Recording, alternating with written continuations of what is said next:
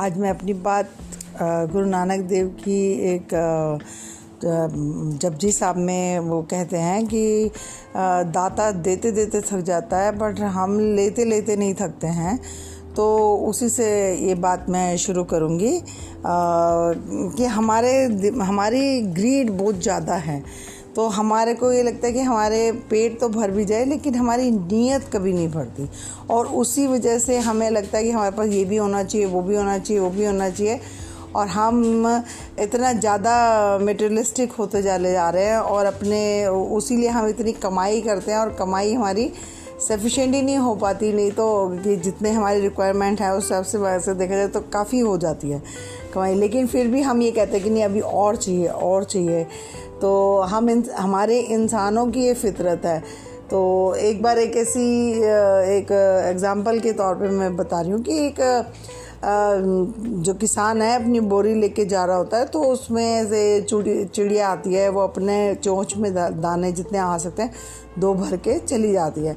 फिर दूसरा परिंदा आता है, वो भी अपने दो तीन दाने लेता है और चला जाता है।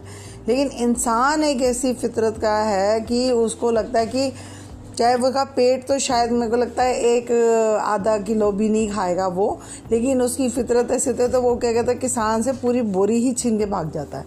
तो चाहे वो घर जाके उसकी वेस्ट हो जाए, जैसे आजकल भी आपने देखा होगा कि लॉकडाउन में काफ़ी लोगों को जो खाना मिल रहा था, उनकी पेट तो भर चुके थे, खाना काफ़ी था, लेकिन वो ज़्यादा से ज़्यादा स्टोर कर लेना चाहते थे कि हमें जो सरकार फ्री में दे रही है तो किसी और को ना मिले, जिस ज़रूरतमंद को ना मिले, हम इकट्ठा कर लेते हैं।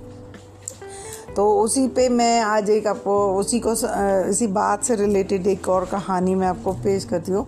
कि आप देखिए एक बार एक फ़कीर होता है, वो एक राजा के पास जाता है और राजा को कहता है कि, क्योंकि राजा को बड़ा घमंड था कि मेरी दर से कोई खाली नहीं जाता। तो फ़कीर बोलता है कि ठीक है, अगर आप इतने अमीर हो और आपका इतना बड़ा दिल है तो आप ऐसे करो कि मेरे लिए ये कटोरा ही बस भर के मुझे दे दो। तो राजा कहता है, लो, इसमें कौन सी बड़ी बात है हाँ भी इसको दे दो, जो इसको चाहिए बंदे को तो इसको दे दो। तो फिर वो जो कटोरा था, उसमें वो डालते हैं, अन्न भी डाल देते हैं गोल्ड के सिक्के भी डाल देते हैं, सब कुछ डाल देते हैं। लेकिन वो फिर भी नहीं भरता। तो वो बड़े हैरान होते हैं, उनका पूरा भंडारण ख़त्म हो जाता है, लेकिन वो उसका जो, वो भरता नहीं है। तो फ़कीर ज़ोर से हंसता है और वो कहता है कि ये इंसानी दिमाग की जो खोपड़ी थी ना, उसका बनाया हुआ कटोरा है, जो कुछ भी खा ले, कुछ भी ले ले, उसका दिमाग भरता ही नहीं है, पेट भरता ही नहीं है। तो वो मरने के बाद भी कटोरा वैसे का वैसे ही रहता है, जितना हमारा जीते जी होता है। तो ये देखा जाए तो हमारी ही फितरत ऐसी है, हमें इसलिए इस वर्ड में अगर हम एनवायरनमेंट की भी बात कर रहे हैं तो भी हमारी जितनी रिक्वायरमेंट है, उतनी होनी चाहिए।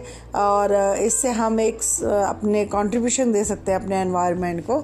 और अब देखिए हमारे हिंदुस्तान में इतने कपड़े लोग लेते हैं, इतना कहीं ट्रैवल करने जाएँगे जबकि अमेरिकन जो होंगे वो एक आधी जीन और दो टी शर्टें लेके कितना हल्का फुल्का चलते हैं। लेकिन हम लोग इतने कपड़े लाद के लेके जाते हैं अटैचियों की अटैची के घूमना कम और कुली ज़्यादा बन जाते हैं हस्बैंड हो या कोई भी मेल पर्सन हो। तो इसलिए आ, मेरा ये मतलब कि आप अगर लाइट चलो लाइट रहो आपके पास छीनने का भी डर नहीं होगा। माइंड से भी आप सेटिस्फेक्शन में रहोगे कि हाँ कि जितना है इसी में जियो, मस्त रहो, खुश रहो। तो ऐसा मेरी सोच है, आशा है, आप भी मेरी सोच से एग्री करेंगे।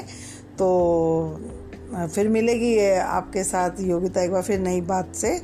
तो तब तक के लिए नमस्कार।